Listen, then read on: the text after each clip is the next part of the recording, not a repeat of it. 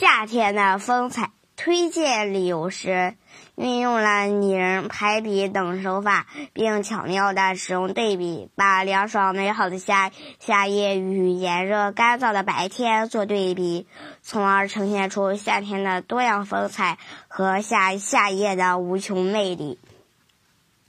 太阳失去了春天的那份温柔，像个火球似的火辣辣的照着大地。似乎要散发出全部热量，它晒软了柏油马路，晒红了行人的脸庞，晒得大树不敢有丝毫摆动，更晒裂了大地。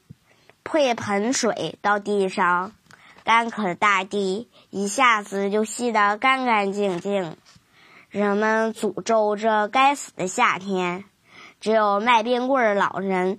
不在乎，一边嘴上高声吆喝，一边心里希望这天气越热越好。如此炎热，人们都盼着夜夜的来临。我们住的宿舍楼顶有平台，宽宽的。傍晚，工作了一天的叔叔阿姨们，穿着短衫、花裙，搬了竹床。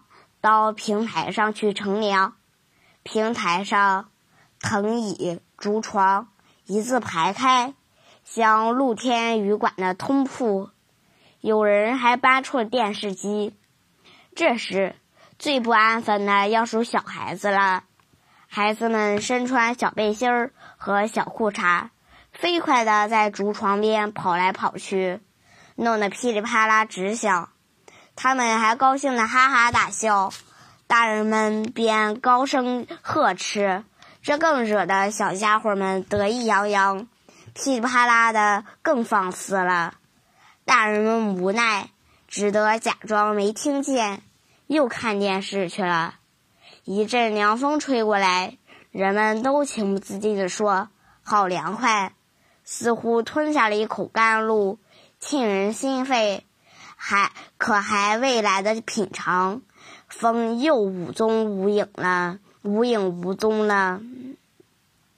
夜渐渐深了，这时的风很够朋友，一阵儿又一阵儿，极慷慨的送给大地，不时掀起人们的衣服和头发，轻抚着人们，把他们送入甜甜梦乡。